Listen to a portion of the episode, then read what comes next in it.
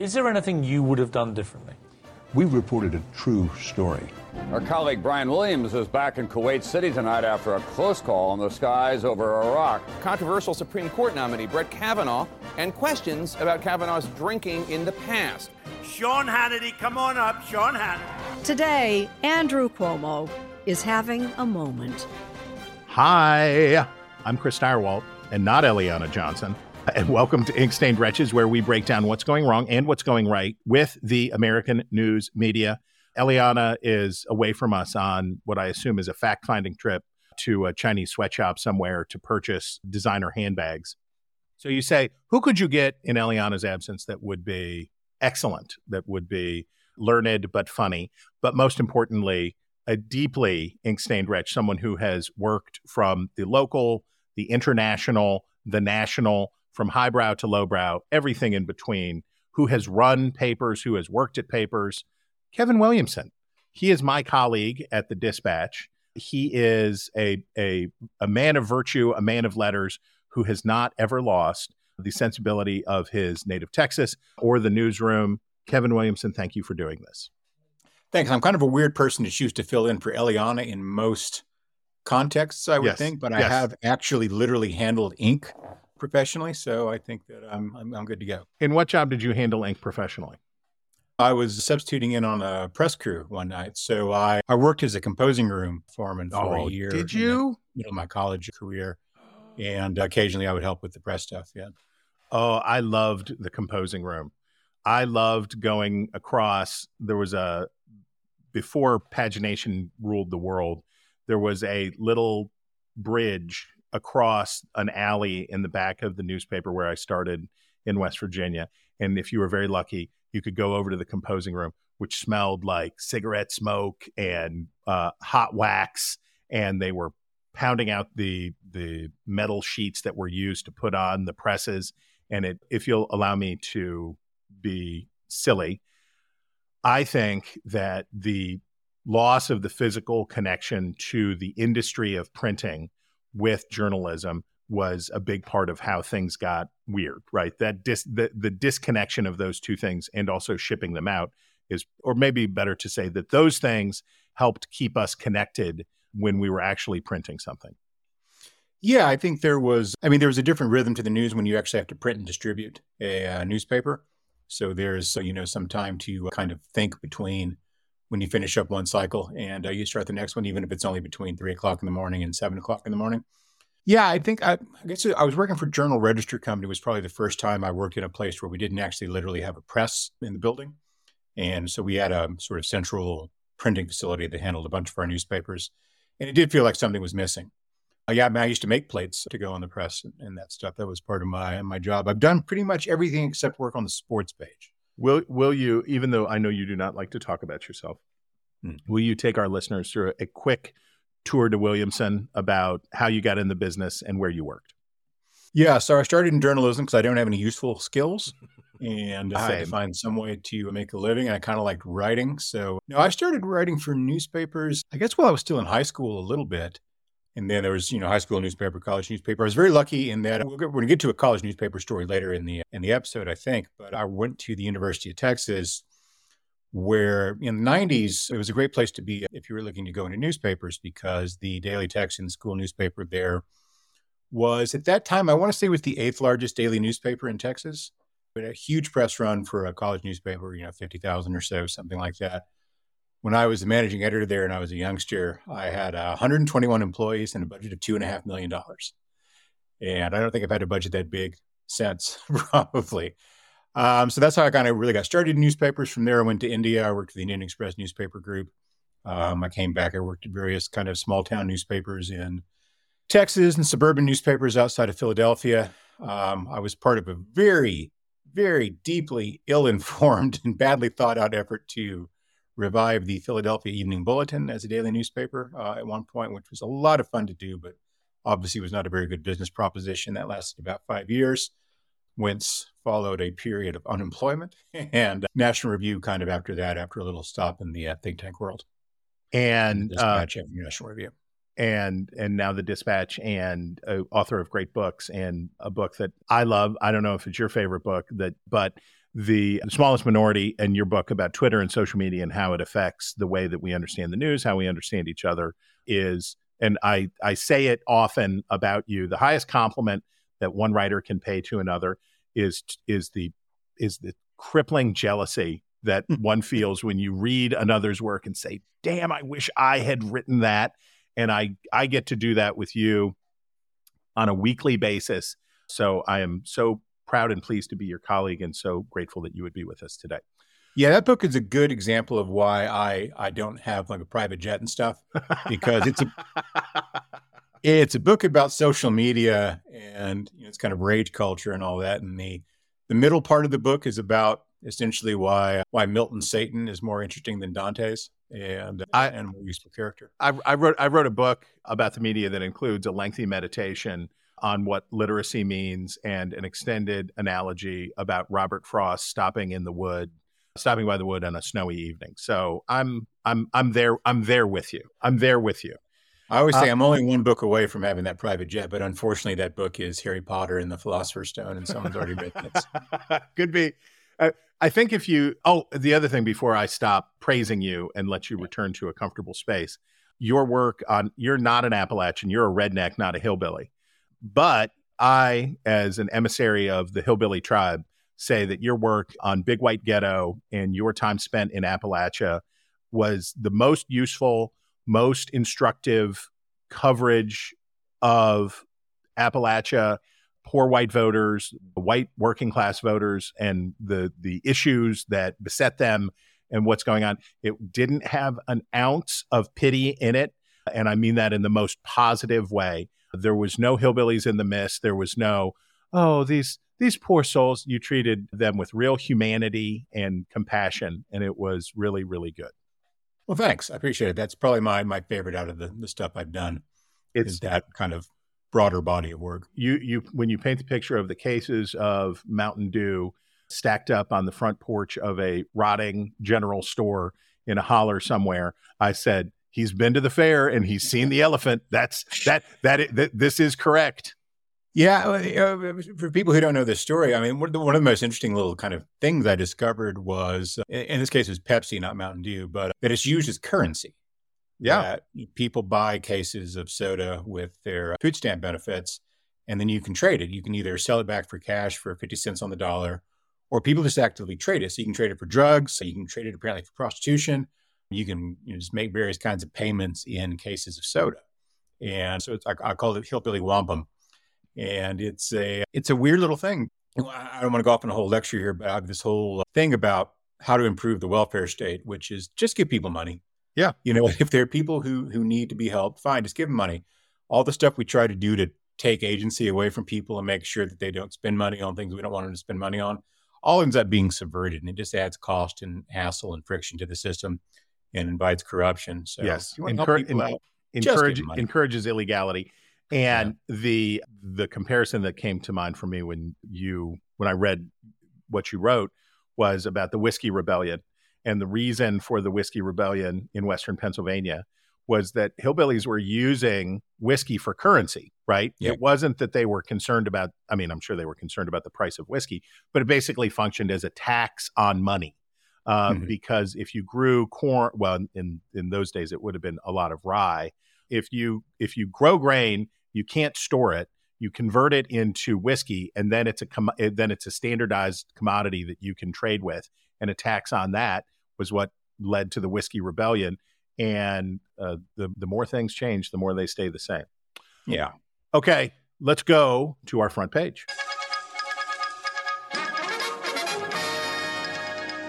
And sadly, there is there is no escape from the story. The the press the press is is utterly consumed, maybe rightly to some large degree, with the most recent indictments of the former president, Donald Trump, this time in Georgia. And I was sitting in in front of a camera in Chicago this week. And in the News Nation headquarters, up on the wall, they have all these big monitors, of course, showing in the newsroom what what's on everywhere, so that you, you're not missing a story and all of that stuff. And on the MSNBC mon- monitor, and I we were there because we had a town hall with Vivek Ramaswamy, or as I now call him, Vivek Romney Swamy, mm-hmm. I looked and saw this lower third, the graphic at the bottom of the screen on MSNBC, and it said this Trump indictments spark threats of civil war. And it, for me, Kevin, encapsulated the the thirst, the lust for civil war, for armed conflict, the the desire for this to happen. I looked around to see who was threatening civil war, and it wasn't Kevin McCarthy, right? It wasn't like some elected official somewhere. It was goobers on the internet being gooberish. And this sort of disaster porn and desire, of course, suits perfectly the MSNBC audience that that likes that likes the thought of being the good uh, the good guys. They want to be Joshua Lawrence Chamberlain in uh, this coming civil war. But it struck me as, especially at a time when you have a big breaking news story, as particularly irresponsible. Yeah, the eagerness to see violence or threats of violence or or this kind of public conflict is really palpable. I think you know on the left, and sometimes you get people who want it for their own sake. You know, you're sort of Antifa types who are you know ready to allegedly ready to go out and rumble in the street, although not really so much.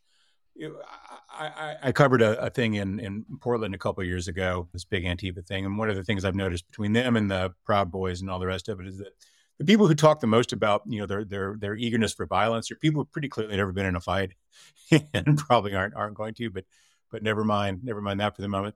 But mostly the left isn't looking for it because they want to go out and, and brawl on the streets themselves. They want to have something to react to and say look at these people. Look at these republicans what a bunch of animals they are and how they're interested in political violence and all the rest of it. And unfortunately republicans at least some of them are all too happy to oblige and give them anecdotes and evidence for their, for their proposition. So a lot of this is, you know, big talk on Facebook and whatnot. We'll get that, to that later with one of the items as well. But some of it is people who actually, you know, really are contemplating this in a in a serious way, either you know dealing with what they expect to be political violence or planning to perpetrate it. And I think that hyping it up for partisan political purposes makes the threat worse rather than better because you're not going to embarrass Republicans out of being idiots. We, we've we, we we've watched people try that for a long, long time now. They're just not embarrassable people. Kevin McCarthy is not a man who can be embarrassed. Vivek Ramaswamy is not a man who can be embarrassed. I think, but you know, the, the, the bigger a deal you make out of it, the more you exaggerate it, the more you inflate it. You know, it becomes sort of a self fulfilling prophecy. You know, not to go on a completely idiotic literary tangent here, but I, I sometimes think of the Umberto Eco novel Foucault's Pendulum which is about these guys who are into conspiracy theories as a hobby. They don't believe in any of them. Yes. And they are, they're also publishers. And in the course of hyping up this fictitious conspiracy they've dreamed up, they accidentally bring one to life. Yes. And it ends up becoming, you know, a real world thing. There's a bit of that, I think, in, in cable news and yes. kind of internet oriented commentary. Uh, the Umberto Eco reference immediately puts you in the Ink Stained Wretches Hall of Fame. Right there. There you go. For, for, First time ever. Okay. Uh, all right. So in the You're same man of the people, Chris. That's right. That's right. In the same vein, Washington Post headline: Trump insults DC to get his trial moved. The city rolls its eyes. Yeah. I'm going to read you just a little bit of this beauty. The dark imagery invoked by Donald Trump during his brief visit to the nation's capital last week, the filth and the decay, broken buildings, renewed the stereotype of collapsing American cities as a means of calling for his federal indictment to be moved out of the district. It also reignited his hostile relationship with the city he said needed to be taken over by the federal government when he occupied the White House. And what follows is a very sort of predictable, you know, Trump hates DC, DC doesn't care. But mm-hmm. as is often Look the case, all of our lo- lovely farm to table restaurants. Exa- exactly, exactly. There's going to be a, get get ready for the corgi costume uh, parade that will be taking place at the waterfront. But very very revealing. One of those things that I can't tell if you're making it up or not, and um, oh, if, either way would surprise me. Oh, if there's not, I, I, don't. I've never been to it, but if there is not a corgi costume event at least annually in the District of Columbia, as I sit here one block away from uh, Eastern Market, I, I, I will I will eat all of the artisanal arugula on sale. Okay, the former president also falsely claimed that homicides in DC just shattered the all-time record and other violent crimes have never been worse. What follows this par- this paragraph is mwah, just high fiving 10,000 angels. DC's downtown is still rebounding from the pandemic, and it has been a violent year in the city. August has so far been a particularly brutal month for killing, and the homicide total this year is on pace to top last year's total of 203. Council member Trayon White Sr., Democrat from Ward 8, while not directly addressing Trump's statement, said this week that the National Guard was needed to reduce crimes. Desperate times call for desperate measures, he said. But Trump's claim of a record shatter, of rec- a record being shattered, is untrue. DC recorded at least 360 homicides every year from 98 to 96, far above the current pace, a time when the city had a smaller population. And Mm. as an editor, I think if somebody pitches me this story and it comes over and it has this paragraph in it, I think I'm going to say, or these paragraphs in it, I'm going to say, maybe we need a different take. Maybe, maybe if we're saying, well, yeah, I mean, yeah, murders are way up, but it's not as bad as it was 30 years ago. And yeah, the one guy said he wanted the na- the one uh, city government official wants the National Guard mobilized, but calling for a federal takeover is wrong. This was uh, a, a lovely encapsulation for me. Yeah, you know the the city Trump is describing is is St. Louis really more than it is Yeah. DC. I mean, DC sucks, but DC sucks for other reasons, right? You know, it well, it's it's a company town. yeah. And you know, part of what's wrong with DC is the fact that it has become so upscale. I just happen to have the numbers fresh in my head because I was looking at it today. If you if you break down U.S. states by GDP per capita, you know how economically productive they allegedly are, they all come out ahead of your average European country. You know, France would be the poorest state in, in the United States if it joined the United States, about three thousand dollars a year behind Mississippi. But DC is like Monaco. Yes. It's I mean, it's like it's double the the, the next closest uh, one, and that has to do with not the fact that it's especially economically productive in the in the traditional classical sense, but because you've got a lot of very high income people there attached to government and government adjacent things. You know, it, a couple of interesting things about DC that have changed over the years because it used to be kind of a slow, sleepy, backward capital. You know, for a long time, DC was considered the hardship appointment if you were a European diplomat. You didn't want to get sent there because it was such a drab and, and boring as, city. as JFK called it, a city of northern charm and southern efficiency. Yeah. So DC is the largest per capita consumer of uh, fine wines in Hmm. the country uh, right now. For a million years, the busiest Rolls Royce dealership, or Bentley dealership rather, in the United States was the one in uh, Beverly Hills. Um, it's been one in Maryland, as I understand it, outside DC for for some time now. So DC is you know doing real well for itself, and you, and you notice this when you go there. I mean, I don't like DC. I lived there for a year. I didn't like it, but not because it's uh, not because it's you know looks like North Philadelphia, but because it's just kind of not to my taste. But you do notice that, particularly in the central part of DC, you know, the public spaces are a lot cleaner and more orderly than they are in a lot of the rest of the country. I mean, you do Oh, yes. see homelessness and that kind of stuff, and you do see people camping out. It's not like Los Angeles or Kensington and Philadelphia or something like that. But if anything, you know, DC seems to be a step ahead of its nearest, you know, East Coast urban competitors. I mean, compare it to New York, Philly, Boston, Balti- any of Baltimore. well, yeah, Baltimore, you don't even want to talk about really. Yeah, Baltimore that's- is kind of a special case. And but even if you go south from there, you know, compared to Miami, and Miami's a city I like very much. Yeah. Miami's got some real visible problems in a way that looks worse, at least from casual observation, than DC does. Although I think I read something the other day that DC has the highest number of homeless people, population adjusted, of any major American city, which it doesn't feel like that when you're there, but that's what the data say apparently. the if you uh, my eldest man child is going to a camp that is in Bethesda, Maryland, just across the border. And so this week I've been traversing what the former Washington Post columnist Harry Jaffe used to call Upper Caucasia.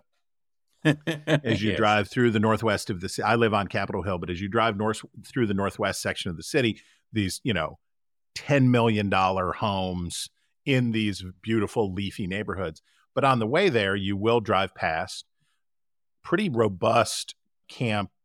I don't know what I'm supposed to call it, but you know, camps of vagrants, right? Mhm. Who are set up with they they've built their little communities there, and you have these concentrations. And the city is uh, many of the fruits of COVID policies that were put in place. The city cannot now unwind, and the services are very good. And in some places, they've set up porta potties and camp sinks for these folks to use, and if, and if not surprisingly, uh, it makes it less likely that they will go. Yeah. Okay. And and by the way, just the the number one takeaway from this, the Washington Post wants to treat Donald Trump's claim as a serious claim, right? Like, well, he says that he can't have a trial here because the city's falling apart. It's only actually kind of falling apart. How about Donald Trump would say anything to get his trial moved out of Washington, D.C.? The reason Donald Trump doesn't want to have his trial in Washington, D.C. is not because of city services. It is because the electorate in Washington, D.C. voted 85% against him. The, the potential jury pool voted 85% against him in the last election. Come on. He was guys. 95. 95. Oh, Oh, he got 5% of the vote, a little less than 5%. People are people are saying that Donald Trump got the most bad votes in Washington D.C. of all time. As he once said about his COVID test, it was positive, very neg- very positively negative. It was one of the most positive negative tests that anybody has ever had. Uh, yeah. The other thing, of course, when, when Donald Trump talks about things like this, it's always important to keep in mind that Donald Trump doesn't know stuff. Yeah, anything. He just doesn't know a lot of things. And, And so he just kind of fills in what he'd like, who he'd like the world to look like. And that's good enough for him. an enthusiastic ignoramus, as I like to refer to him. Okay, we have to talk about this, but we don't have to take a lot of time to talk about this. CNN put out its new lineup in the in the post Lichtian era. They put out their new lineup, and I think, and I I don't mean this as as any slight against any of the individuals named, but it looks like a big meh. The new lineup will see CNN hand the 10 p.m. hour over to political correspondent and anchor Abby Phillip, with the 11 p.m. hour being hosted by legal analyst and anchor Laura Coates. In the mornings, Kasie Hunt will anchor early start, while Chief White House correspondent Phil Mattingly joins Poppy Harlow as the co anchor of CNN this morning. Chief investigative correspondent Pamela Brown will anchor a new dayside show out of the nation's capital. And what this looks like from a business perspective to me is CNN is about to be sold. It's on the chopping block to be sold. It is what it, it all of the the business rags seem to point to, and this strikes me as a status quo kind of move where you're you're not bringing in any new outside talent. You're not trying something different. You're just going to move the pieces around and, and get by through this period. Yeah, I'm not a particularly useful person on this subject because I just don't watch television news except when there's, you know, something that's live that you need to watch and is going on. Or I watch it on election nights. 2016 election, I was watching Fox News, and when it looked like Donald Trump was going to win, when I, I switched it over to MSNBC just because I thought it'd be fun. Yeah. And it was like an Al Qaeda hostage video. you know, CNN being sold. I mean, I've, I've I've read that too, of course, in the business press. I have a hard time imagining who would want to buy it. I think you know. I remember when Newsweek was for sale a couple of years ago, and it was for sale for one dollar, and someone I guess bought it for a dollar, and that person got screwed uh, on that deal because it was a terrible, terrible investment. It must have been Newsweek being what it's become. I just why would you buy a cable network? I mean, what's the what's the advantage anymore? You know, I, I remember when oh when, when when Trump was first started was leaving office and there was talk of him trying to start you know a, a nationwide television network. I just remember thinking, why would you do that when you have you know the internet's already built the infrastructure for you? If you want to make video news and monetize that, you don't need to be on cable. You don't need to make those huge infrastructure investments. You need to invest in, in content. And I just don't know what the advantage of buying CNN would be. Would be like, well, we were talking about newspapers earlier. It'd be like buying, you know, the the Cleveland newspaper because you wanted the printing press. And but why would you want the printing press? So the the it, the the interesting thing about cable news and is so we talk about cord cutting and we talk about the hollowing out of the market, right? And it hit sports hard, and we've on this show talked about e- the the many travails of ESPN as ABC mm-hmm. faces competition from a lot of places that are streaming live sports because news and sports are the two things, basically, to your point, that you need that you want to watch live, right? You need to see it live. Everything else you can stream. And news, because of the age of the average viewer, which is like in the 70s, the 60s and 70s, they have been more resistant to cord cutting than sports, which skews to a younger demographic.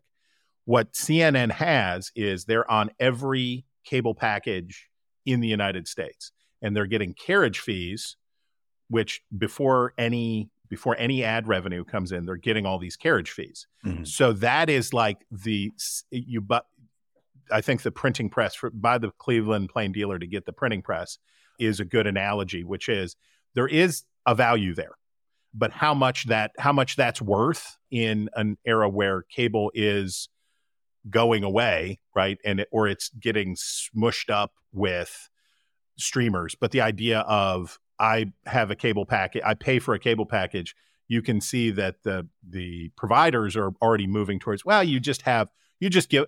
We don't care what you call it. You just need to give us a hundred dollars a month, and then you can watch. You can watch whatever you want. That will eventually do in the the concept of basic cable. But for now, there is some value in that, and I'm sure David Zaslav and Discovery Networks are gonna are gonna are gonna get every nickel they can. Yeah, you know, I'm obviously I'm not a finance guy. I'm not, you know, wearing suspenders and, and working on Wall Street. But I think if you're going to just go out and try to buy yourself a revenue stream, I can't imagine CNN would be the best way to do that. No. But if you wanted to, like, if I was, uh, there's a lot of reasons why I don't have a jet, many more than yours. But if I was a person who was that rich, it would be tempting to say, I'd like to have one, right? I'd like to have a cable Yeah. network. I'd like to buy one and I'd like to be, I'd like chip, I'd like an ante into the game for the same reason that Jeff Bezos bought the Washington Post for the same, it's Yeah. like, well, I mean, if, if, if you're a multi-billionaire, if you could get CNN at the right price, it might be, and I know this is an insane thing to say, but it might be fun.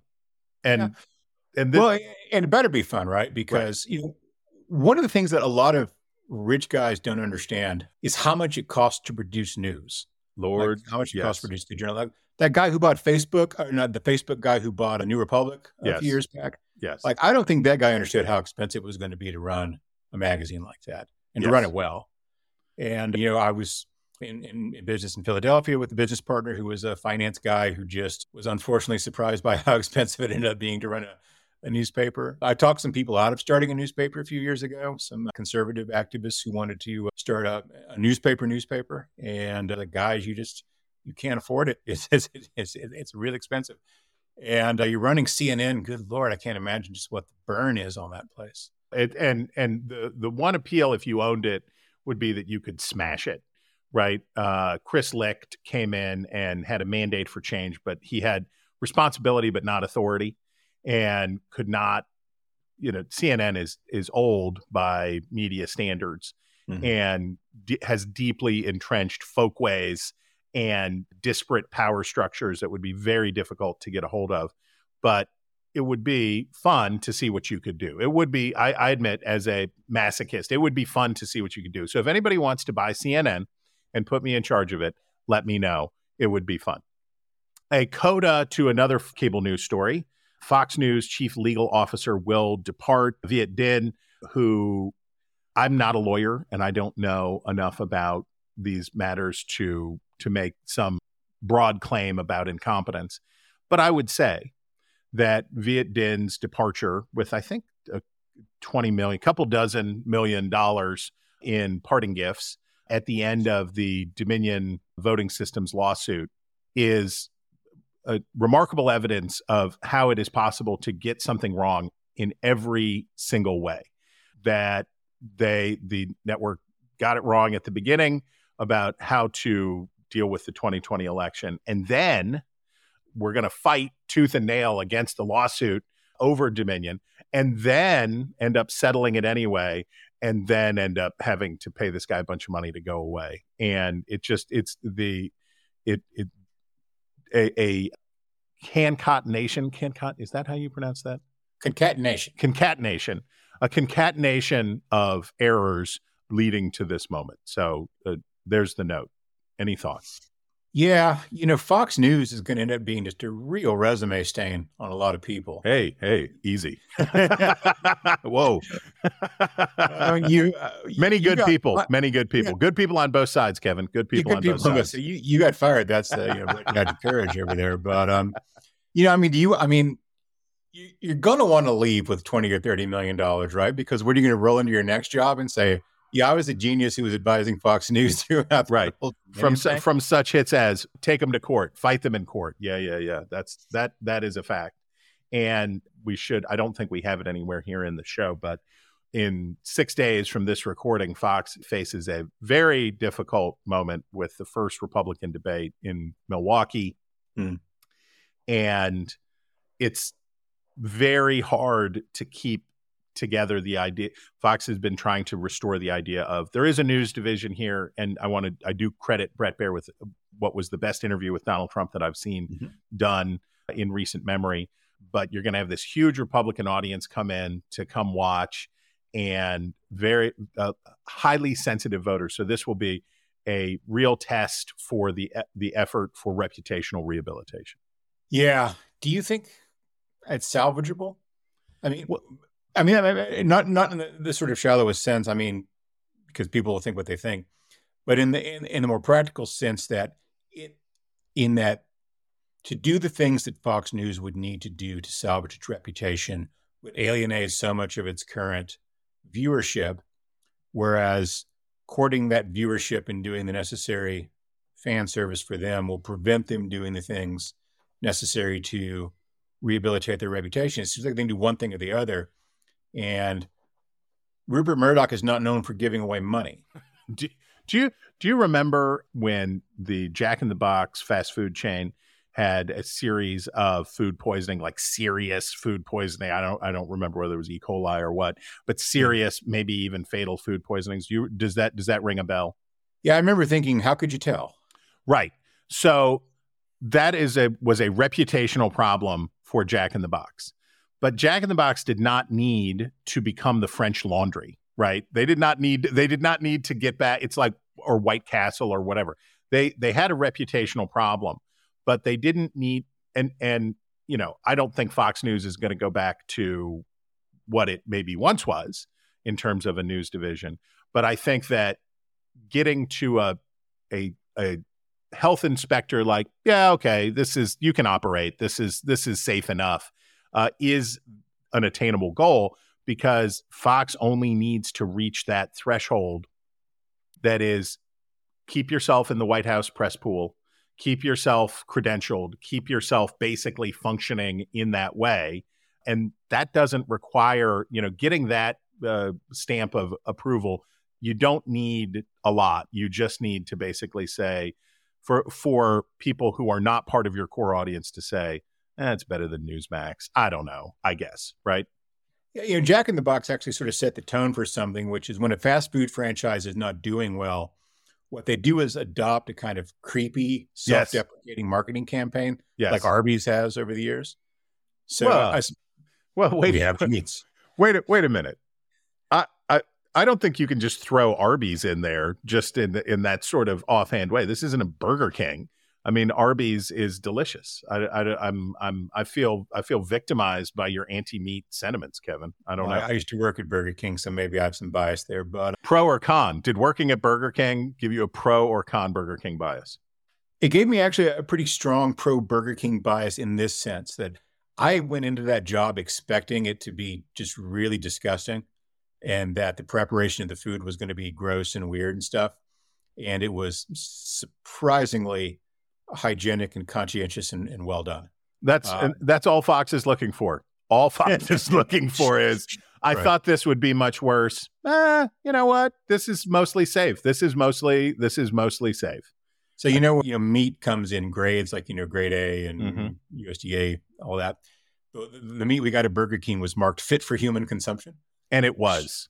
And, it, was. It That's, was. sir. what Fox News need to be shooting for. You know, our news is fit for human consumption. I think I think we've got I think we've nailed it. By the way, where do you fall on Whataburger as a Texan? What's your what what's your what's your standing? Okay, so Whataburger is first of all overrated. Whataburger's fine. Don't get me wrong. I like Whataburger. Yeah. It's, it's overrated, but it's also it's not it's not really or wasn't until very recently a, a really truly Texas wide phenomenon. You know, Whataburger's kind of a you know triangle urban Texas, you know Houston, Dallas phenomenon. So the the great unknown Texas fast food restaurant is Taco Villa, and that's See. now they only have that out in you know the Panhandle really in, in, in West Texas. But uh, if you could figure out a way to make Taco Villa in Brooklyn, you would be a billionaire. I I agree with one of my sons who described Whataburger as good Burger King, and I think there, I, I think there, I think there's something to that.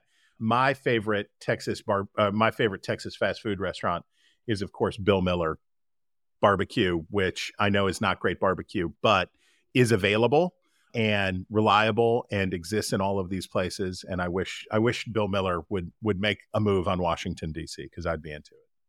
Yeah, yeah. Not, not to go off on a tangent here, but one of the one of the developments in the world that I sort of disapprove of is the attempt to make barbecue fancy, the way bourbon has been made fancy.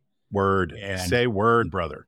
All these, you know, super kind of high end foo foo hipster barbecue places in New York and Washington and and other places. And I like bourbon. I think most people would look at me and say, "There's a guy who likes bourbon," probably. But if you want to sell me a glass of bourbon at two hundred and fifty dollars, which I think is what Van Winkle goes for in a bar these days, Yep. no, not going to happen. It's just nuts. barbecue is poverty food barbecue eh, like bean soup or we could we could list a number of poverty Hand-dried. foods yes that are delicious and we love them because they taste like the time right i don't uh, i always use the meatloaf example people don't have to eat meatloaf for the reasons that people started eating meatloaf which was you needed to stretch the meat or Mhm. meatballs right that you put a little bread in there to to to make it go farther people don't need that anymore but they want it and taking uh, poverty food or poverty drink and turning it into a high end thing sort of sucks the soul out of it. And barbecue is supposed to be a way to take undesirable cuts of meat and turn them into something delicious through the alchemy of smoke and rub and time and care. And that's really good. When you go, when you turn it into haute cuisine, you have failed. Yeah. Okay. A dangerous decision says Yahoo News in scare quotes in their headline Canadian news is disappearing from Instagram and Facebook. And I do want to I do want to first alert listeners to the name of the author of this piece, which makes it as the Yahoo News Canada reporter's name is Com van Heupen. So here is Com van Heupen, who I assume is from the Quebecois side of the of the nation. Canadians are no longer able to access news on social platforms, Instagram and Facebook, as tech giant Meta has followed through on their promise to block news on their platforms. While the ban officially went into effect on August 1st, it has been steadily rolled out across Canada over the past two weeks. Meta signaled with an extra L to be Canadian. This move would be coming as a response to the federal government passing its Online News Act, Bill C 18, back in June. Google followed suit shortly after by announcing they would be removing links to Canadian news from Canadian search, news, and discover products if an agreement with the Canadian government cannot be reached by the time obligations under the Online News Act come into force. Okay, so we saw this in Australia where a, a, something somewhat similar happened, and people in the United States have talked to, I think, increasingly small returns about clamping down on the way that social media prioritizes news, what stories are they're allowed to post, what stories they're not allowed to post, and what remunerations they provide to local news providers or national news providers. What say you, Kevin Williamson? One of my least favorite sort of pattern stories in, in political journalism is government says, if you do X, you have to give us a bunch of money. Mm-hmm. And then someone says, very well, then I shall not do X. Right. And then the third story is, oh my God, it's so unfair. How dare you cease doing X? And that's, you know, what this what this story is. I mean, there's all sorts of I mean, you can go back to the late 90s and chart the mistakes that the journalism business made vis-a-vis the the rise of the internet and then especially social media later, not getting this stuff right. But if you're going to, you know, tell Facebook that you're essentially going to impose a, a revenue sharing scheme on them that it's not of their design, in order to to move money over to other media companies, they're probably not going to accept that. You know, that's just not just, it's not the way they, they they do things, and it's kind of silly to accept them to, to expect them to you rather. I mean, not to plug the, the dispatch Plug away. plug away. But you know, the the old fashioned way of, of paying for newspapers, of course, was charging people for the product and saying, "Here, we've created something that you will find it interesting. Here it is, and it costs a buck, or it costs you know, it costs ten dollars a month, or whatever it is." And uh, that worked pretty well for a long time for newspapers. And then, you know, starting in the 90s, we decided everything's going to be free and we'll somehow make that up on one one thousandth of a penny clicks on ads delivered to us by Google. And it was attractive to a lot of corporate executives because it lets someone else do the work. You know, selling advertising is really, really hard. You get rejected a lot. Selling subscriptions is really hard too. So the idea that there are these smart guys out in Silicon Valley who are going to take care of the money end of stuff for us, and all we have to do is take the money and and then keep reporting the news was never, ever, ever, ever going to work. And so companies have been sort of slowly rediscovering basically the 19th century model of, of, of newspaper journalism, but in a, in a digital way. You know, the New York Times, the Wall Street Journal, the Dispatch, we've all had pretty good success with a subscriber based model. The New York Times, I guess, is, you know, 10 years ago, if I'm remembering the numbers correctly, was in a position where they could pay all of their editorial expenses just from online subscription revenue and and from from online advertising revenue, I guess, just their digital revenue. So they could never print another newspaper if they didn't need to, and they wouldn't have to get rid of a single reporter, columnist, photographer, anything like that. So the the revenue is out there, and there, there are ways to do that. The problem is expecting social media companies, particularly social media companies in a different country, to take care of this problem for you. Know, one of the things the Europeans have really not seemed to got their heads around is they want to be the uh, kind of super regulator of social media companies and, and uh, in internet platforms, but not a single one of those companies of any real importance is based in the European Union. They're all American firms pretty much. Yes. And so you can harass them to the extent that they do business in Germany or that they do business in, you know, Sweden or some other market that's smaller than Dallas, as some you know, European countries are are in terms of population, smaller than the DFW metro, certainly. And you just don't have that kind of regulatory leverage over them. Now, if you were if you were the US federal government and you were trying to impose something on Facebook that they didn't really want like that, they can't just walk away from the US market because it's too big.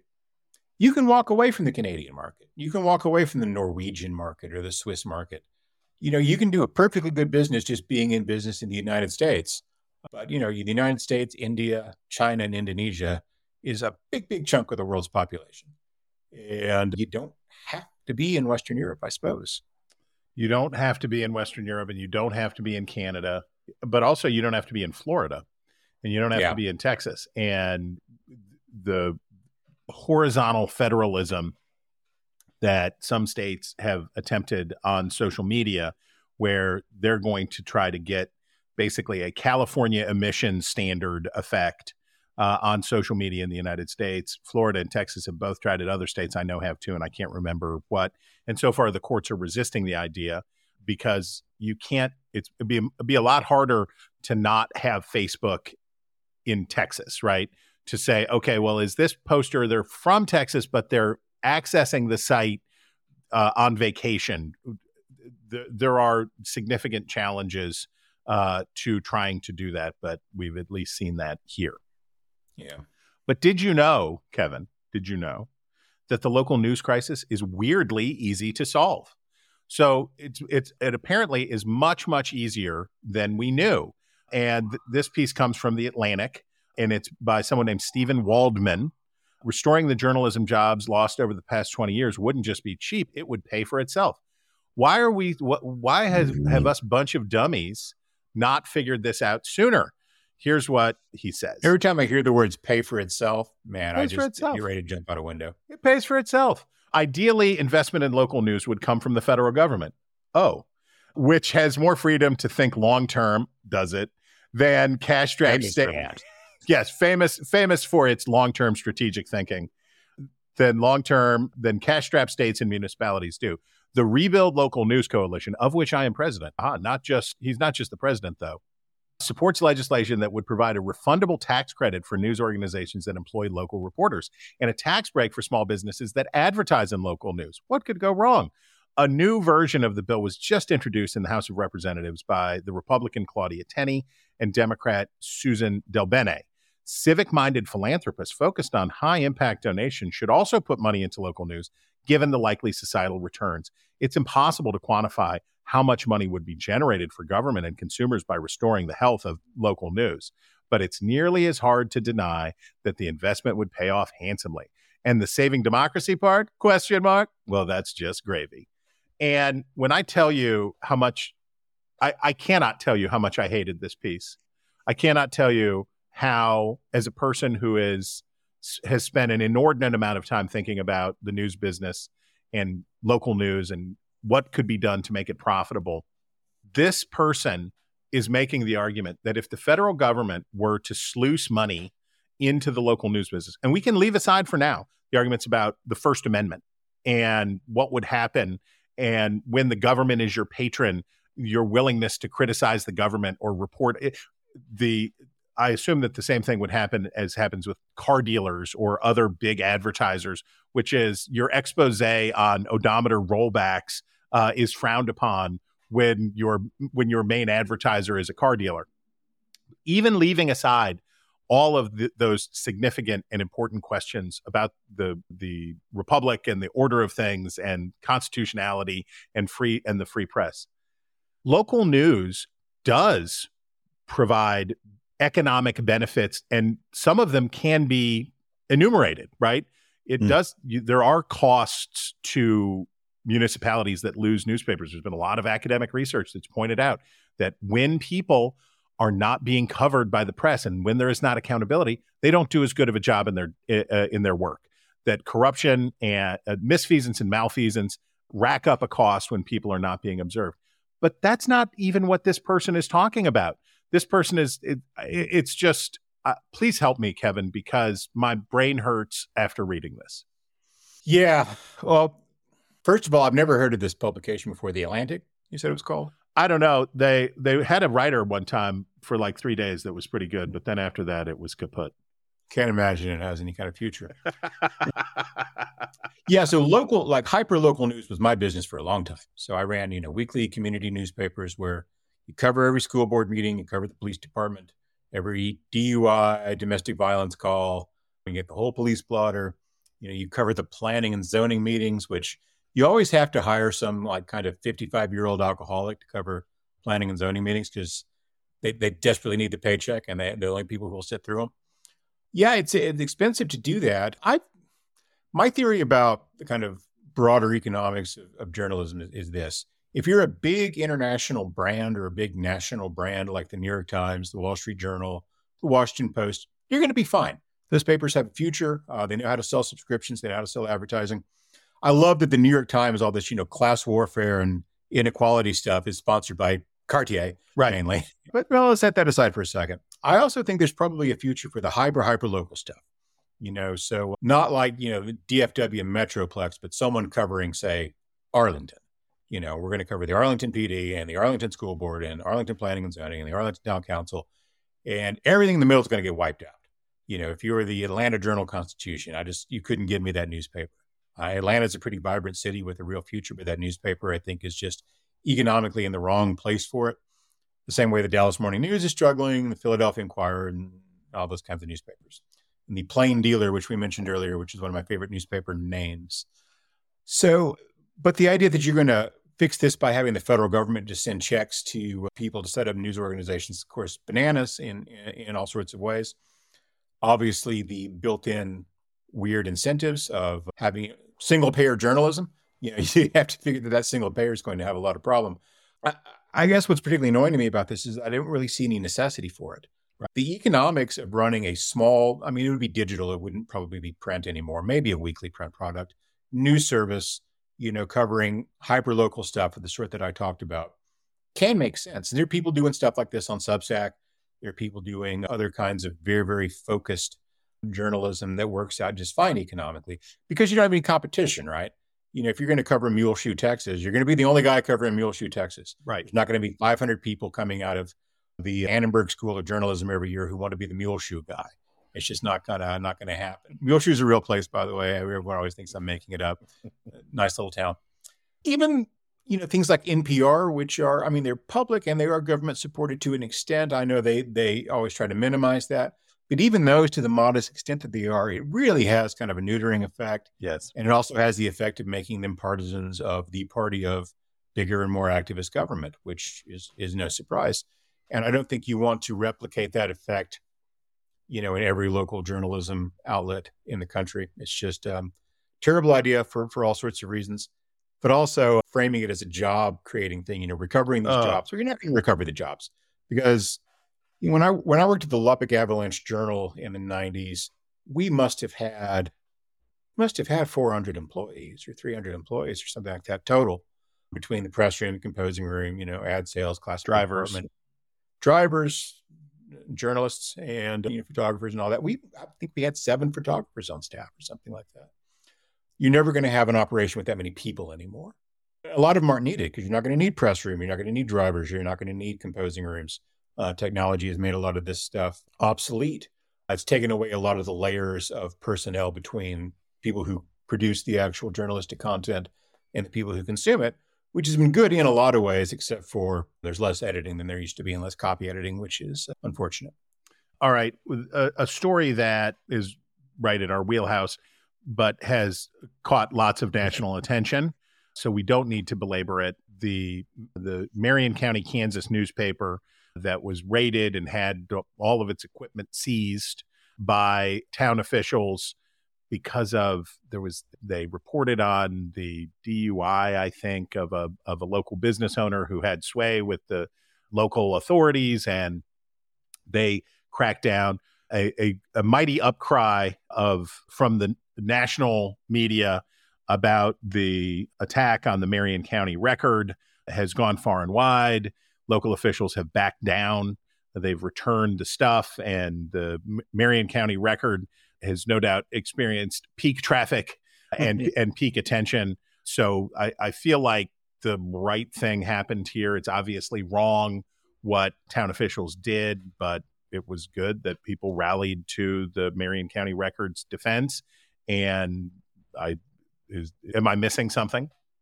Just the fact that the people who made the order need to go to jail. Yeah, yeah, yeah, yeah, yeah. that that is it. be arrested. Yeah, th- those those people should definitely be prosecuted for abuse of power. That is hundred percent good point, Kevin Williamson.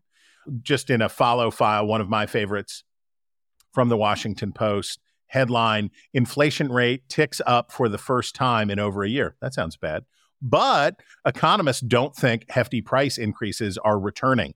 So, Kevin, here I have chronicled the mighty efforts by the Washington Post in their news alerts to contextualize economic news. And by contextualize, I mean soft soft soap economic news. And it this this was to me a particularly uh, delicious example where the news is clearly bad, right? After months of saying inflation rates are going down, the the increase in prices is is not as great as it was the previous month, and isn't that news? It goes up again, but even in the headline on the news alert, have to get to the well, but economists they don't think hefty prices in price increases are returning. Yeah. I think it was the Washington Post that I took this out of for my newsletter, which you should all be subscribing to through the dispatch. You most certainly should. And where there were two headlines that were adjacent to one another. And one of them was with inflation easing, it's a mystery why fuel and food, food price prices are so high. Yeah. And then the next headline was inflation is up this month after. exactly. yeah, if only there were some Only explanation we for could figure out could be handled in the why that was happening. Yes, interesting. Okay, I denounced a piece in the Atlantic earlier. Now I, I bring one to praise in the Atlantic from Jill Philip. I don't pronounce her name correctly. Jill Filipovic, probably. I think that's right. She's famous, but I still can't pronounce her name. Headline: I was wrong about trigger warnings, oh, and yeah.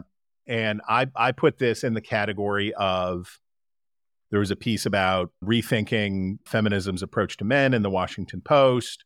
There there is a migration in elite publications or mainstream, however you want to term them, legacy news organizations or whatever, to have some space for some rethinking of things. And I also always like to credit journalists when they can say that they were wrong, right? And when they can say, and uh, obviously, no one, I don't agree with everything, all, all of her positions in this, but I do, I do admire the willingness to see her part in the problem.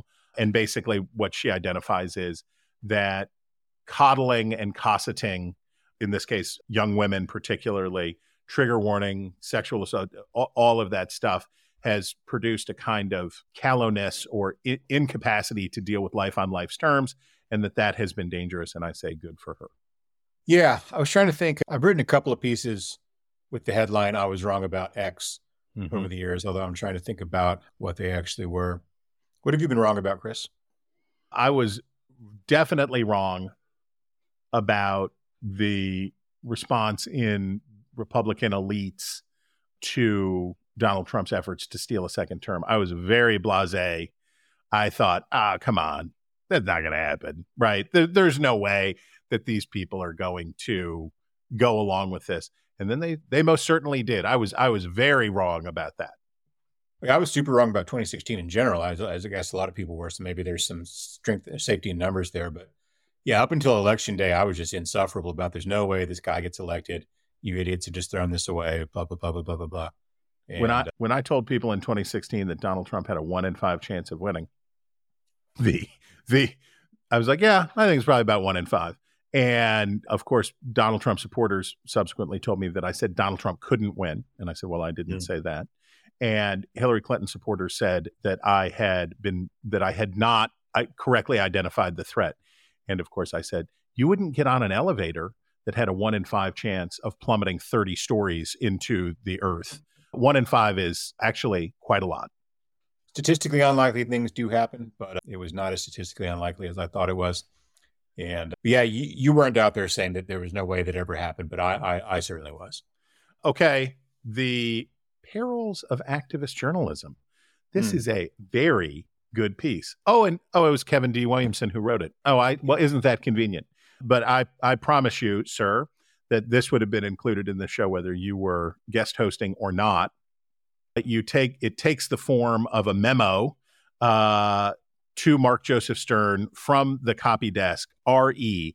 Errors, willful misinterpretation, general journalistic incompetence, and malpractice, etc. And it is a piece about a piece that was on ghost guns in Slate. Do tell. Thanks for reminding me what it was about. Sometimes forget after a couple days. So one of the things I like to do, I've, I've, I've used this format for a while. So I was a copy editor for a long time, just taking a piece that's particularly bad and just copy editing the thing. I didn't actually completely copy edit Stern's piece on this one, although I just wrote a copy desk memo about it. So it's for, for various reasons, it, it falls to me and to Charles C.W. Cook to, to an extent to just run an endless corrections operation on journalism having to do with guns. Yes. And this isn't really about policy disagreements and stuff, although there are policy disagreements here to talk about. It's just that no one seems to be able to write about this stuff competently. So Stern has this piece about so called ghost guns, which actually refers to more than one kind of firearm, but set this aside for a second. What is a ghost Um, gun? Well, a ghost gun is a gun without a serial number on it, essentially.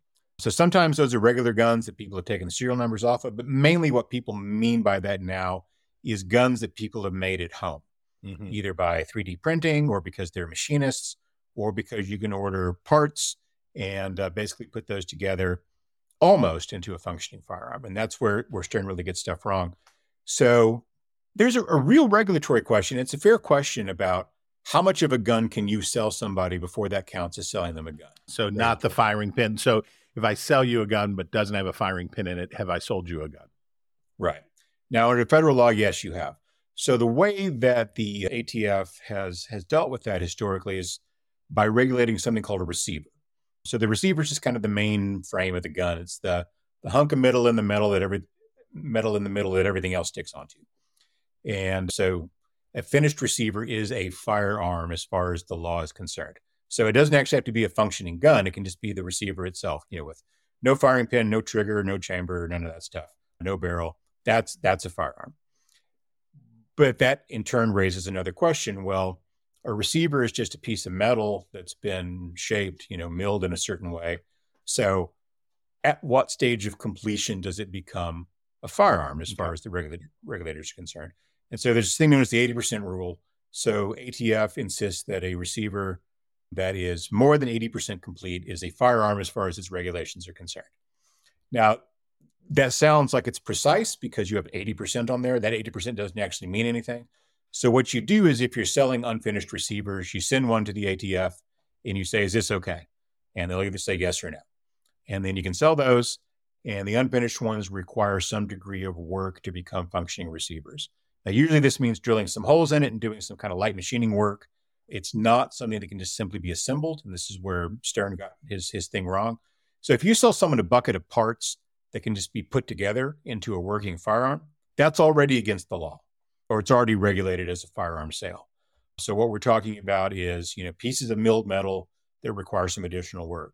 Now, normally, because capitalism is, is very effective, when you buy these, they come with instructions on how to finish it off. Mhm. And sometimes with, you know, a jig and a router guide and all the rest of that stuff. So you can do it relatively easily. So people do buy these for various reasons and uh, partly to get around uh, firearms uh, regulations, partly for other reasons. Some people are just hobbyists and like to build guns. Uh, Charlie Cook, who I mentioned earlier, is, is one of those people.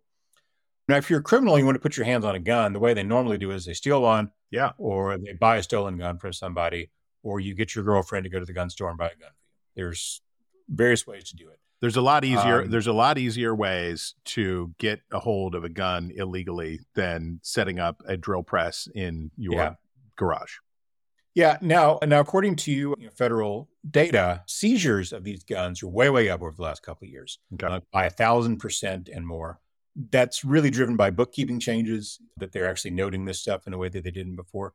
But I mean, it's it's an issue. Uh, there have been times when people have used these to commit crimes and such, and as such, they should you know be subject to the same kind of regulation as anything else. The problem is that you know our our gun control discourse always focuses on these crazy exotic things other than the fact that most guns are committed with whatever the most most gun crimes are committed with whatever the most common form of handgun is at that period in time. So at one point it was 38 revolvers because that was what everyone had. Now it's nine millimeter automatics. Almost never bought from a gun dealer. Of the people who are currently in jail who had a gun on them at the time they committed the crime for which they are incarcerated, fewer than 2% of those people bought that gun from a gun dealer. And that matters because part of the argument about ghost guns, they don't have serial numbers on them and they're hard to trace for that reason. But you can't really trace most guns back to criminals anyway because they didn't buy them from a gun dealer. So there's no record connecting them to that serial number. So what you would do is you would get a serial. If you trace the serial number, you would find the first person to buy it from a licensed firearms dealer. But typically, guns will change times, change hands several times uh, before they end up being used in a crime. The exception to that tends to be domestic violence of various kinds involving involving firearms, where people take a gun they've legally bought that they have in their home and they do something terrible with it. Um, but that's pretty low. It's a pretty small subset of, of crimes. So we end up talking about things like, oh, California passed a law or was going to pass a law a couple of years ago about 50 caliber rifles. And 50 caliber rifles are these big, powerful guns that you can shoot something from a mile away with. And there's never been one used in a murder in, in the United right? States, as far as we know. Well, no, because they're five and a half feet long and they weigh 40 pounds and they cost $10,000. Would be Uh, hard. people people don't rob liquor stores with these things. Um, you know, fully automatic weapons are almost never used in in murders in the United States. Uh, ones that are legally owned by civilians, I think there have been two cases since the National Firearms Act was passed way back when. There have been a few more murders involving fully automatic automatic weapons, but they were cops and soldiers uh, using weapons they had been issued. That's another interesting thing about this. So when they the ATF traces guns that are sent to them by state and local governments to try to figure out where they came from, and the number of guns that couldn't be traced back to a retail source because they were ghost guns was almost the same as the number of guns that couldn't be traced back to a retail source because they were government issue, because they came from police departments or from from militaries. So, which is a very very small number. We don't have a lot of police issued guns that end up on the street being used in murders, although they they do from time to time. So we we we tend to I call this the problem of sharks and cows. okay. Um, we have Shark Week on television. Everyone worries about shark attacks. Sharks are very terrifying. You're much more likely to be killed by a cow, Yeah. or deer, or a moose, or a bee, or all sorts of other animals. And the same thing kind of holds with guns. We worry about these scary looking military weapons when that's not really what where American gun violence comes from. cheap. that hand- being said, cheap- I- I tend to take it- is are cheap handguns still the most common weapon for homicides in America? Yeah, yeah, yeah. So of the what's the number? So all long guns together, which is all rifles and shotguns, add up to something like it, it, it's three or four percent of murders in most years. So so-called assault rifles are way way down that list. They're a subcategory of, of that. Again, and people don't choose handguns because they particularly, you know, don't want the power or aim ability of a rifle, but because you can't put one in your glove box. Can't you put can't one in your around with one in the in the waistband of your pants. So you know, handguns have always been the weapon of choice for American criminals, and whatever the most common handgun is, is typically the the most common criminal weapon. You go through 13 specific outright errors, logical fallacies, misrepresentations, point by Mhm. point, in a steadfast way. You address the framing of the article. You talk about all of the the failings in in these great, delightfully detailed ways. But I love your kicker. Obviously, we can't publish this mess. Slate has journalistic standards, after all. Zing! That was a that was an an excellent zing, sir. Thanks. Ten out of ten. I ten. got some, some help from the editors on that one. That wasn't my original ending. It was mine was a little a little meaner but less economical. Meaner but less economical. I, I I aspire to those standards. Okay, just a brief sports note, and I just I'm I'm mentioning it here mostly so that we can include it in the show notes because it's a good link and people ought to read it. I hate the Cincinnati Reds, boo, but retired Reds beat writer John Fay's life story is a love story. This is by Dan Horn at the Cincinnati Enquirer. It's a beautiful obituary.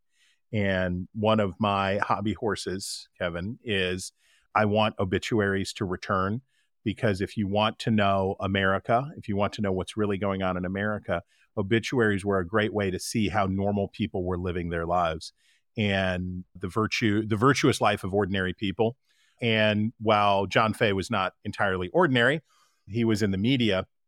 He was uh, a yeoman in the media and uh, a beat writer for the Cincinnati Reds is not a highly glamorous position. But this uh, picture of his life and his marriage and all of these things and how he loved his craft is really beautiful. And I really appreciated it. Here, here. Okay. On to, in Eliana's absence, our style section. Now, I and I think you and I are in a bad position to address this story because I didn't even know what all the words in the headline were for today's style section. Headline this is in Axios Miami. Mm. As BBLs grow more popular, deaths rise in South Florida. Now, what is a BBL? You probably wonder. And fortunately, writer Martin Vesalio Vassolo helps us. Brazilian butt lifts are ballooning. Okay, credits for that in popularity across the country, but the death toll from botched procedures is growing as well.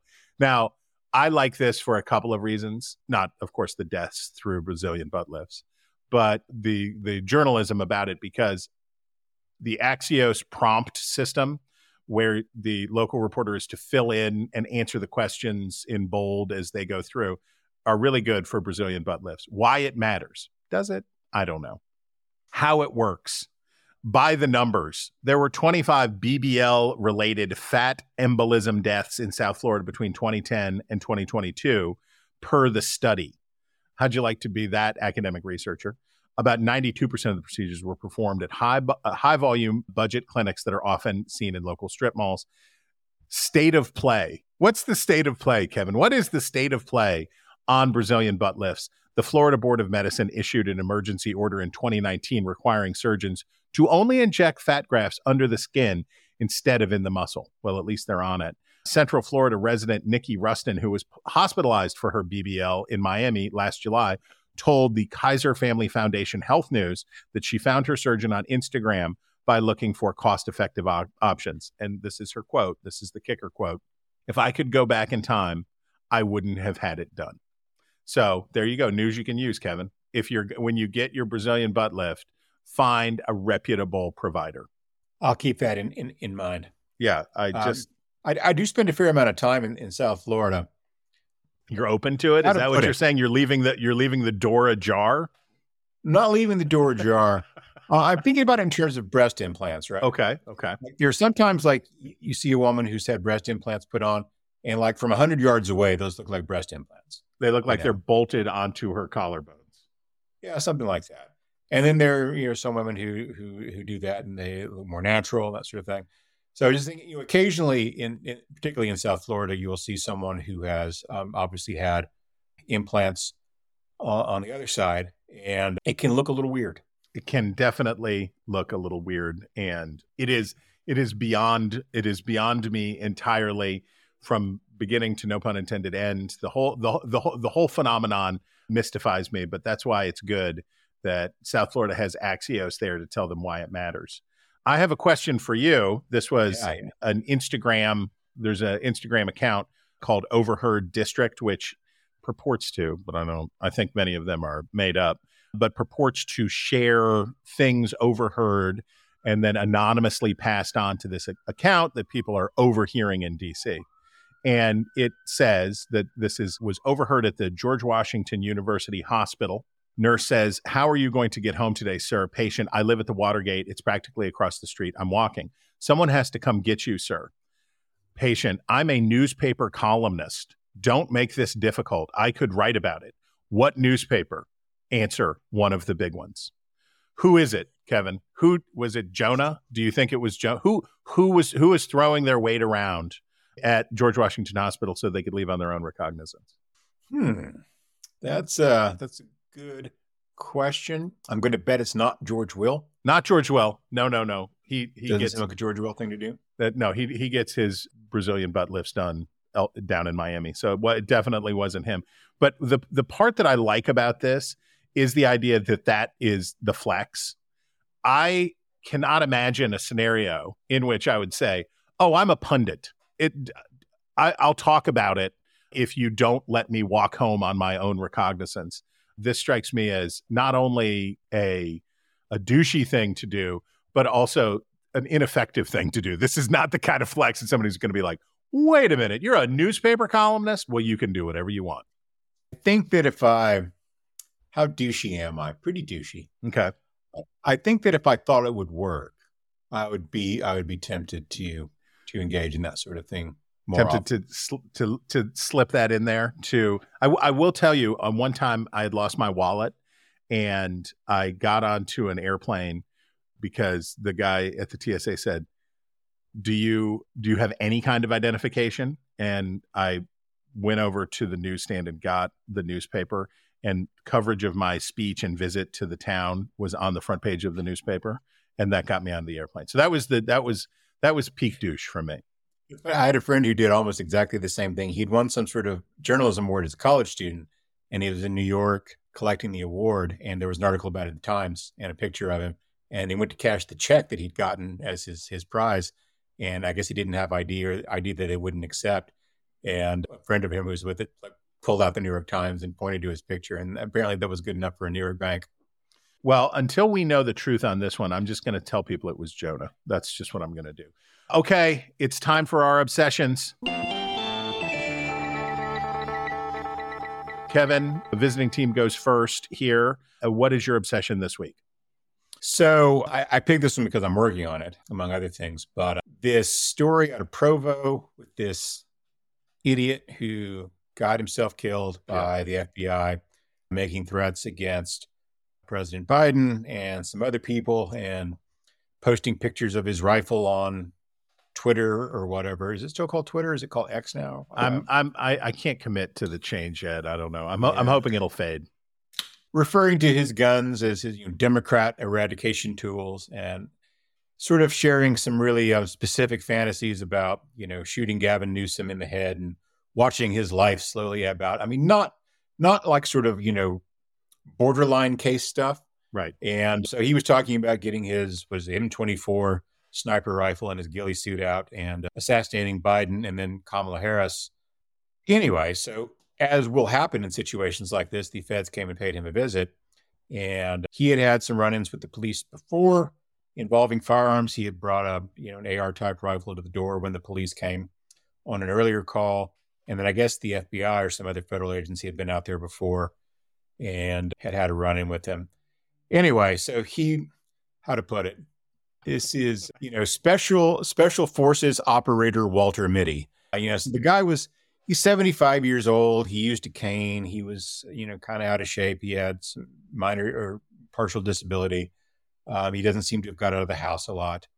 He probably wasn't much of a threat to anybody. He certainly wasn't going to go to Washington and, and and and shoot the president, although the president was going to to Provo where he was. And so the FBI came calling. They were going to serve an arrest warrant on him. He shows, comes to the door. He's got a 357 revolver on him. An altercation ensues, and he ends up getting killed. And that was that. I have some questions about how the arrest was handled and procedures they went through that I'm still trying to dig into. I'm not saying that there was excessive force involved or anything, but there are often situations like this where there are other ways to get someone out and arrest them rather than to. I mean, they drove a breaching vehicle through his house, Oh. through a window, I guess, and ran in that way. What? Uh, yeah, yeah, yeah, yeah, yeah. It was not. It was not just kicking in the doors. Apparently, they tried to knock the door down with a battering ram and weren't able to for for one reason or another. So either they weren't very good at it, or he had a really really sturdy door. In which case, I want to know what kind of door it was because I'm You're you're in the house. market. yeah, I'm always in the market for a good sturdy door. Anyway, so it's it's a it's a con- conjunction of, of things that I'm interested in. The way that social media makes people idiots, the current taste for violence and political violence on the right, and the kind of Trump world. There's a woman in Houston, I guess this morning or yesterday, who also got herself arrested in a similar case, although she did not get herself shot. So yeah, I'm digging into this stuff for for dispatch piece, and I hope to have something on it in the next couple of days. I'll tell I'll tell Rachel to be on the lookout. My obsession is we've we've had a, a, a string here of stories that were brought by student journalists at the Daily Northwesternian or whatever about hazing in their football program. It I think it was Stanford, the president of Stanford, who had falsified his uh, academic bona fides and forced him out, and all of this stuff. And at what does FIRE stand for? I forget what it stands for, but it's a student free speech. It it, emphas- it emphasizes student free speech. And believe it's the Foundation for Individual Rights in Education. there you go. But uh, this essay from Emma Maple, who is working at FIRE this summer, and she's a rising senior at Whitworth University, which I'm sorry to say I do, do not know. And she talks about the tensions between a free and independent student publication and one that uh, is overseen and controlled by the administration. These are very good points, and I commend you to read it. But to me, it and I, I when I was a student newspaper man, independence was really important. Having an independent stream of revenue from subscriptions, having autonomy from the the administration was really important, especially because we were often saying things that the administration did not dig, or many in the administration did not dig. And this this is important. But I, I want to use this to turn a light on a larger thing and something we were talking about earlier. And this goes to government funding of journalism, and this goes to patronage journalism and all of that stuff. The journalism that helps and the journalism that's good will often bite the hand that feeds it, right? Hmm. If you want, there are downsides to independent journalism, and there are down because you'll get muckrakers and you'll get scandal mongers and you'll get people who are wrong. You'll get guys who write pieces like the one that you that you limbed in Slate. You'll get the bad stuff, but if you want the good stuff, which is holding powerful people to account, you you cannot close the window f- completely on those other things. There's good practices that you can insist on inside your own news organization, all of those things. But journalistic independence is dangerous. And when the government, people in the government want to subsidize journalism, or when rich people want to subsidize journalism, one of the things that I tell rich dudes, and I think it's only dudes, well, no, to rich people who want to go in, get into the news business, even in an eleemosynary way, even in a way that says, oh, well, we're going to run it as a charity. And what I tell them is, what are you going to do the first time that somebody publishes something that you hate, that you absolutely hate, and that you think is taking on the wrong target and is a mistake? You will be impossible for you. It will be next to impossible for you and the other benefactors to say, well, I guess I guess that's how it goes. Uh, I gave a bajillion dollars to get this news organization up and running, and now they're attacking the charity where my wife uh, spends all of her time and money. So cool, guys. So the one of the things that the thing that makes journalism so necessary, its independence and its ability to hold people accountable. Right. That's th- those are the goods that it achieves tend to often be unpopular and they tend to often be unpopular with its patrons and i just i point to this only to say the idea that at many journalism schools many colleges and universities but also in real life the idea that this is like running a you know setting up a free health clinic or teaching people how to you know use american sign language or whatever. That's not what this is. This is a much messier much more complicated much more painful thing. And if you say you want the goods you have to be able to accept that there will be some of those uncomfortable ills. Harumph. That's what i say. Harumph. Yeah, you, you. one thing student newspapers can do to enhance their independence is to become independent. word. Um, you know, when I I don't know what the situation is now. When I was a student at the University of Texas, our student newspaper was private nonprofit corporation, so the the university didn't really have a whole lot of leverage over us. I mean, obviously there were some some financial points. I mean, we operated out of university owned building and that kind of thing, but you know they couldn't just come in and say this, that, or the other. In fact, we went through a thing where we were suing our uh, board of directors, the, the editorial staff was because they wanted to just run an advertisement that we didn't want in the paper. fight the power brother. You got to fight the Power. power. Okay that brings us to reader mail. We're wrapping it up folks. All right this comes from ted rishford of loveland ohio. Hi chris and eliana. Love your podcast in informative but humorous ways. Uh, you look at the media publishing dumb things. Thank you here's another example on a familiar theme. This comes from the guardian. Tropical storms killing more americans as climate crisis deepens study finds. And let's see the original headline oh i see. The this is where the error is embedded in the url and the url tells us what the original headline was. Atlantic storms deadlier to people of color make up the excess deaths. And thank you mr rishford for catching one of my themes it's bad to be poor because rich people live longer, live more safely, live those things, and conflating race with poverty is a is a pernicious and damaging trend in the media. Kevin, I'm sure you get to see these frequently, which is such and so, you know, black Americans hit hardest by this or non-white Americans hit hardest by that. And very often in my experience, if you just do if you just did it by cla- income, you'd Yeah. just be able to say, "Oh yeah, poor whites really uh, get it in the choppers on this one too." Being poor is not as good as being middle class or rich. Yeah, although rich people tend to live on the waterfront. I mean, That is true. Have beachfront houses, but uh, you know, there's the old joke about you know how the major newspapers would play the end of the world. Mm-hmm. You know, the New York Times would say "World ends, poor minorities hit hardest." The Wall Street Journal would say "World ends, Dow Jones Industrial Average hit zero. and USA Today would say "World ends, sports page six. Sports page six. That's right. Okay. Hi, Eliana and Chris. This comes from Bill Albert of Pisgah Forest, North Carolina. I really enjoy your podcast and listen every week. Here's a serious question for you. Oh, I do read a lot, but seldom touch ink, mostly reading online. That's okay.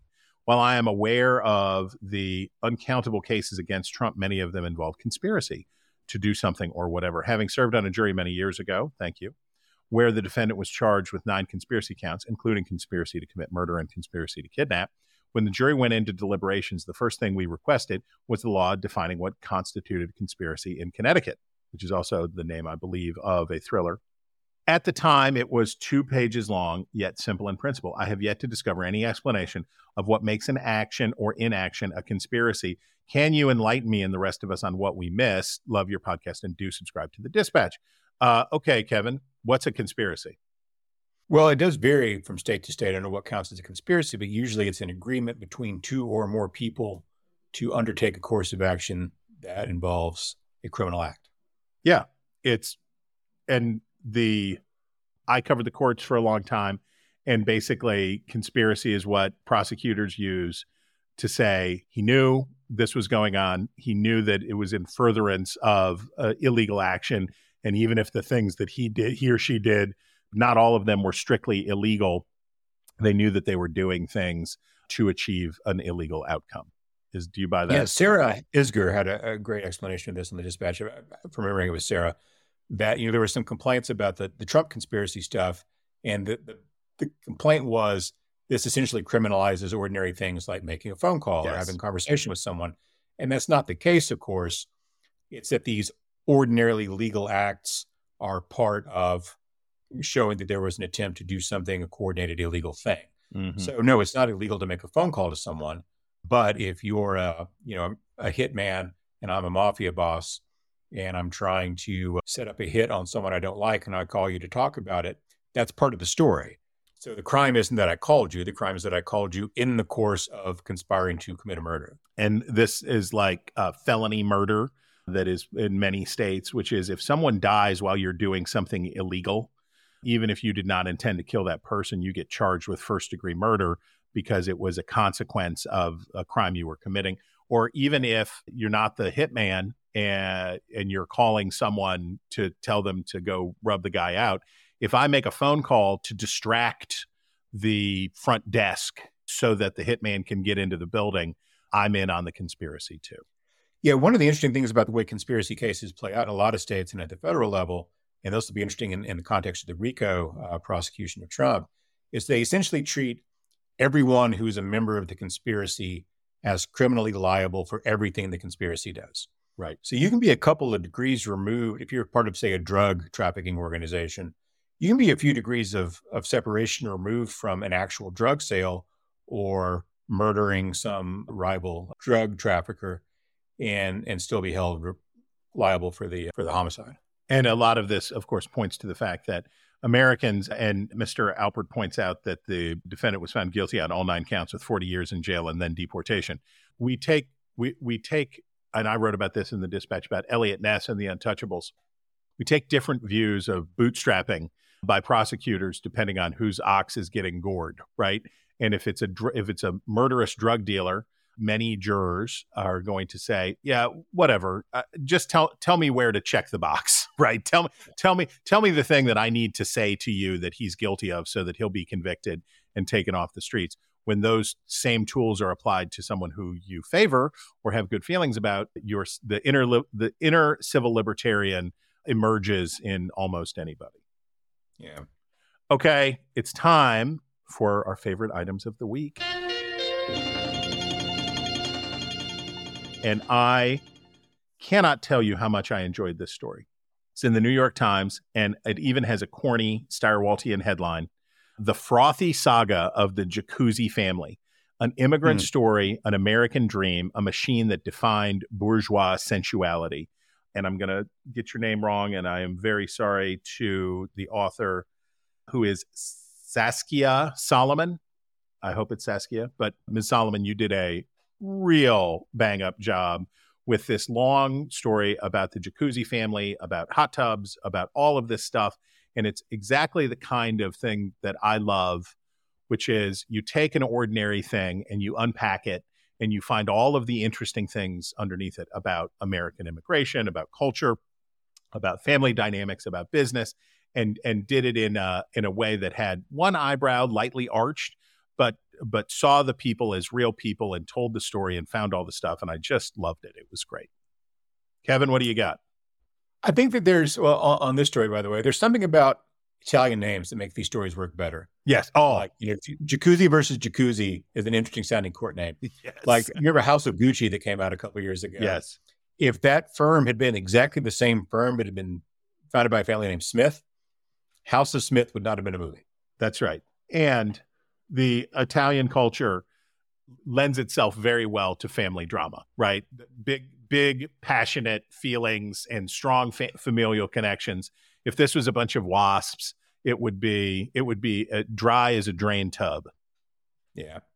Strong feelings, you know, I don't approve of that. So, Okay. So, Tell us your favorite. so my story is actually a little bit more than a week old. So I'm, I'm, I'm, I've been in the rules here a little bit, but it's in the British Spectator as opposed to the American Spectator. And it's by Leon Mangasarian, which I'm probably also pronouncing wrongly, but I assume that's an Armenian last name.